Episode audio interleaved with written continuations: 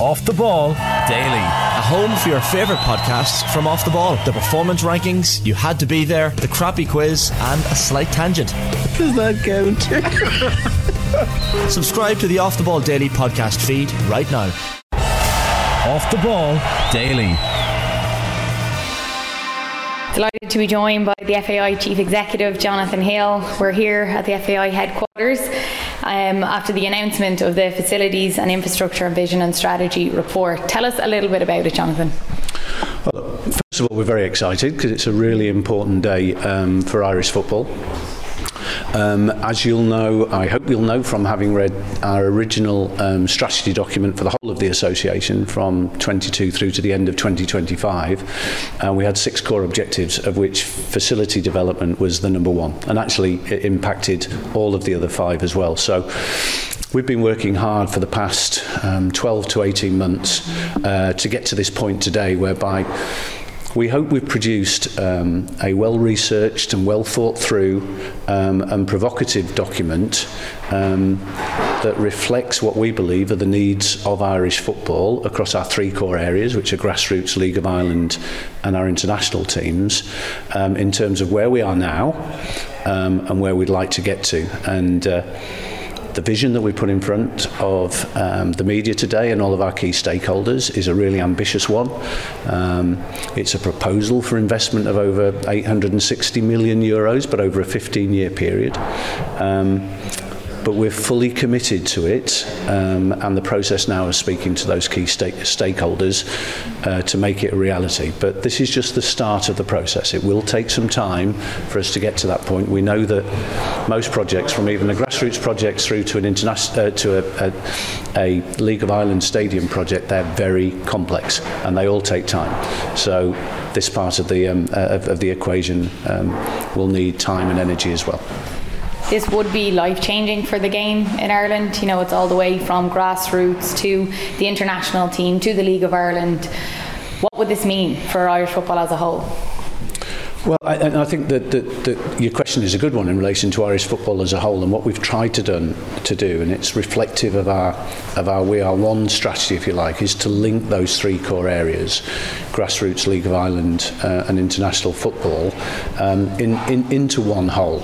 Um, but the proposal is a significant investment into grassroots, and in very simple terms, we want every girl and boy, we want every adult male and female um, footballer, and also our coaches, referees, and volunteers um, to either play the game or to do their work, if you like, in the best possible environment.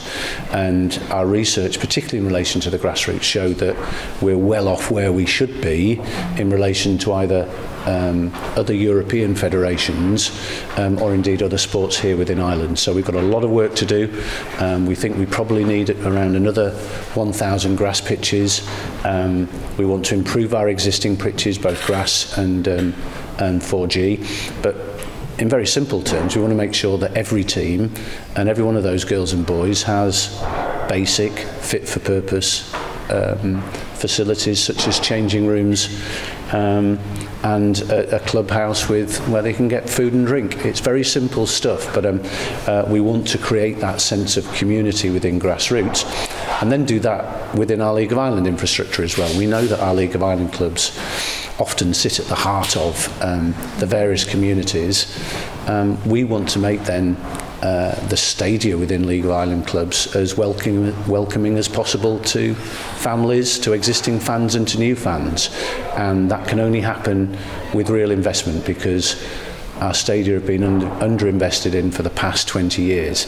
Uh, connected to that and to make the clubs um, better than, than they currently are, as, or at least as good as they can be, um, we also have as part of the plan um, proposed investment into the academies and training grounds um, connected to uh, the overall club infrastructure. And then at the top end, it's the international teams. We have six pitches here at um, uh, the National Sports Campus.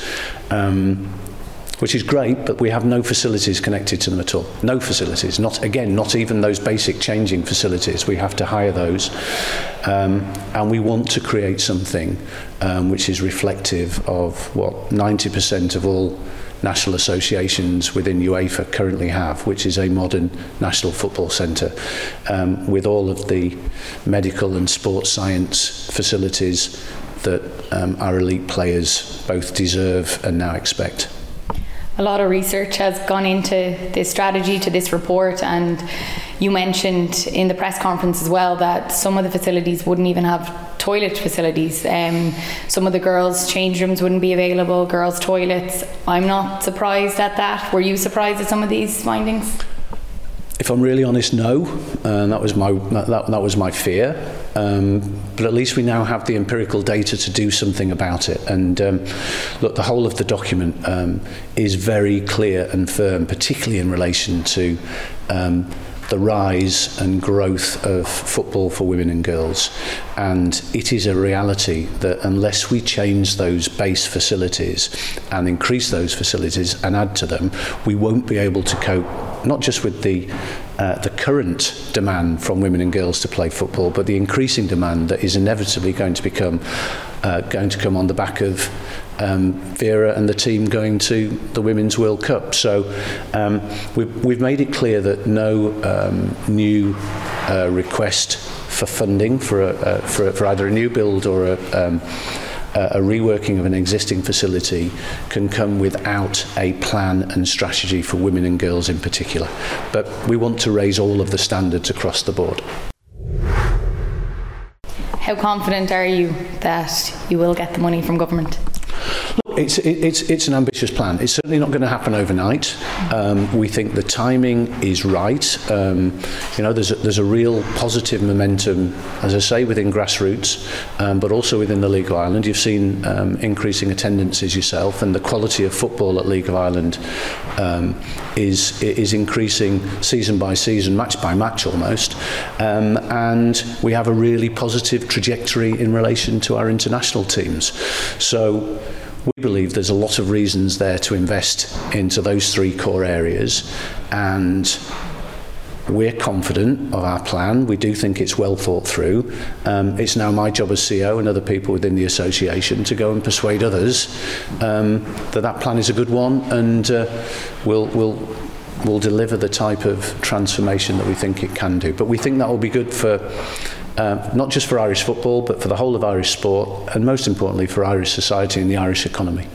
And can you understand that there will be some misgivings or hesitation around getting the funding after, I suppose, what has happened to the previous FAI administrative plan when there was over 60 million in debt and you know you had to get a bailout? Can you understand that people will be looking at this and have hesitations around this plan? Yeah, of course, I, of course, I understand that, and I understand um, what has happened in the past. But we're now nearly four years on from that point, um, and we've worked really hard with the government in relation to the memorandum of understanding that we agreed with them at the time, in relation to I think it's over 160 both governance and financial recommendations, um, and we are transformed as a business and as an, an organisation since three uh, since three years ago. Um, so I think the trajectory for, for us as a business is right, and I do think that our stakeholders. Um, their trust in us has increased over that period, and we're working really hard that the trust in us as an association um, is there with our fans, with our players, and with our wider football community. Still lots to do, but we think we're going in the right direction. Do you believe that the Irish state wants a thriving football industry? Yes. And just looking at the, the future of League of Ireland, you've mentioned that it, you know it will be a new future for them. What, in your eyes, would that, what would that look like? I, I mean, there's both the sporting dynamic dynamic to this, and obviously having academy uh, uh, facilities and infrastructure, and better playing facilities, for example, or the the, the, the surface within the, the, the stadium themselves. Um, will only be beneficial, but there's um, a, a very specific um, financial and commercial benefit from doing what we're suggesting. Um, and revenues will flow not just um, from from more people enjoying the experience, if you like, but also in relation to new sponsors and in, in particular, um, we believe new media partners coming in um, to to want to be part of the new League of Ireland story. We've mentioned Vera Pauw and the women heading off to obviously Australia now for the World Cup. Have all preparations been done to support them in going? I think it's fair to say that Vera has had every single thing that she'd wanted, and she's really happy with the preparation um, and really comfortable in the places. Obviously, she's got two more um, preparation games before we fly out to Australia. Um, and then she actually has another game, a, a, a practice game behind closed doors, if you like, once we get to Australia. So, um, whilst it's hard in relation to the timing of the tournament, in relation to um, the, uh, the, the, the, the wider women's football season, if you like, I think Vera will have the players in a very good place when we walk out in front of 83,500 people in Sydney in that first game in Australia. Yeah, it's exciting times. And just as well, finally, it's been talk about being critical of other sports and the funding that they have received. What was the reasoning behind that?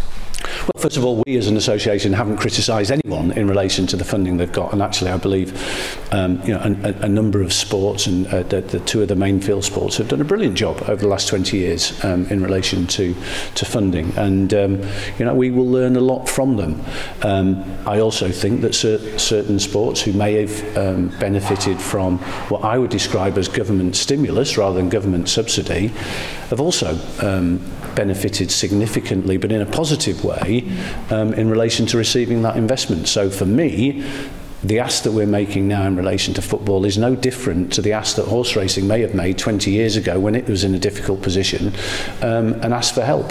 And I think actually that's a fantastic precedent of a really successful um, industry, an export for Ireland, if you like, um, that I would hope um, the current government will want to emulate in relation to our ambitions for the sport of football moving forward. And if this was to happen, if their funds were to come through, if the facilities were to be improved, how much of an inspiration would this be for the next generation? Well, I think it'd be a huge inspiration because we'll be showing that younger generation that we we care about them. We want to give them the best possible facilities. Um, we want to give them the best possible coaching mm-hmm. um, and environments for them to enjoy the game. So, look, not everyone is going to be um, um, in a future Vera Pauw squad, as it were, in 20 years' time.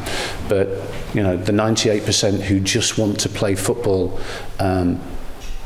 For fun yeah. um, will also benefit from um, better facilities to do that. And in the end, that's why we're here to um, to get as many people as possible playing what we believe is the best sport in the world um, in the best possible facilities.